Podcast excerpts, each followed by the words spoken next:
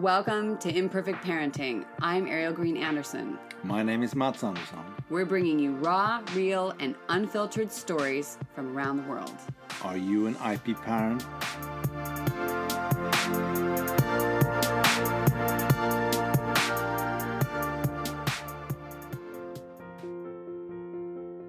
Hello everyone, welcome to the eighth version of the Fast Friday podcast. You'll find Ariel in the square of a North Californian town in a beautiful weather and talking more about books and reading books for your kids. You cannot believe how much these two are reading books. Uh, it's unbelievable. Over to Ariel to talk more about it. Hey everyone, this is Ariel Anderson at Imperfect Parenting. Here we are on a gorgeous January day. I cannot believe this is January thirty-first. Thank you, California. Mm.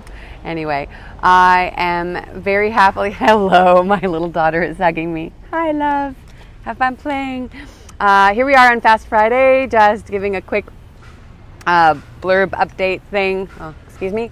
Uh, okay, this week we talked. We came back to the subject of books because I love books, and I just think they are such a core and important part of our kids' development. Of course, we know this, but I'm wondering, how do you make your decisions?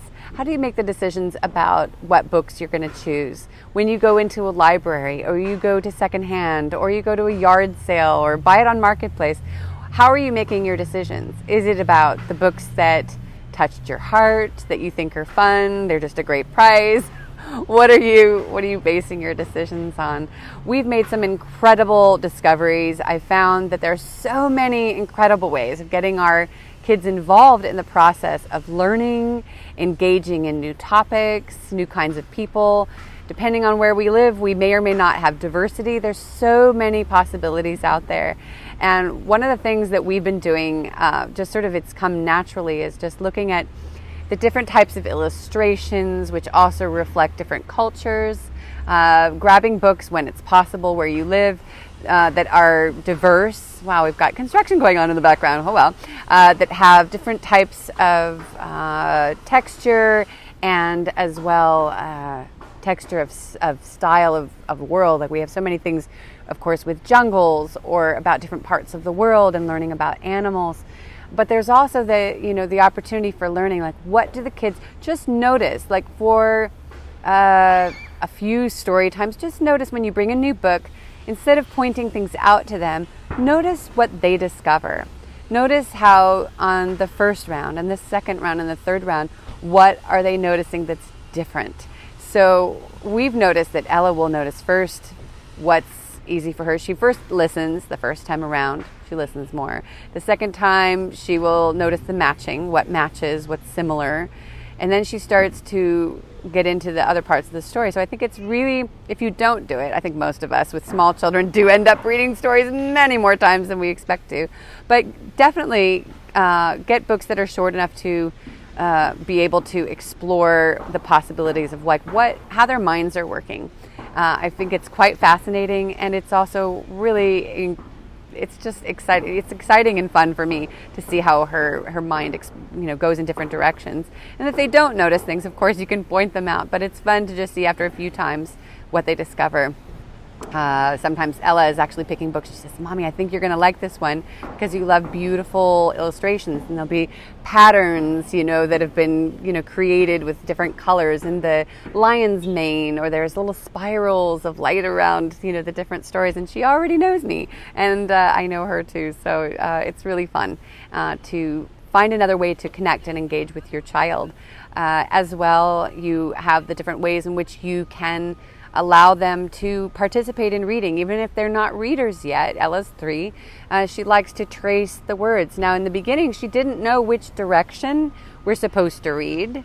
She didn't know letters. So now sometimes, which is, can be a, oops, can be a long time for uh, the reading process, but sometimes she even wants me, she'll point letter by letter, and she wants me to spell out the words. So I try to spell out each word. Uh, you know, this is why I grab some baby books sometimes, because otherwise it can be endless, uh, and who has that much time? But we try to give as much time as we can to it. So, you know, you know, D O G space, you know, capital, you know, whatever, and just kind of go through as uh, specifically as possible and as accurate as possible, because someday they will be re- learners, they will be readers, and, you know, give them a chance to figure it out, and they'll ask you questions if they need to, and Uh, it's just part of the process, and it's super fun.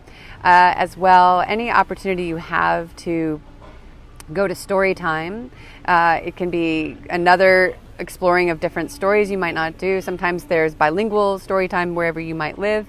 And it also teaches the kids, you know, how to, you know, be still sometimes. Uh, but that's another topic for another day, things to get ready, uh, get kids ready for preschool and school. But today I just want to say thank you for being out there. I'd love to hear how you guys are engaging your kids in reading uh, and books, and how you feel the books are essential for our kids' learning. It's uh, how many books are they reading at story time or bedtime or nap time, whenever you guys do. When are you guys reading during the day? How many books are you reading a day? I would love to hear this. If you'd like to put it in the comments, it would be wonderful.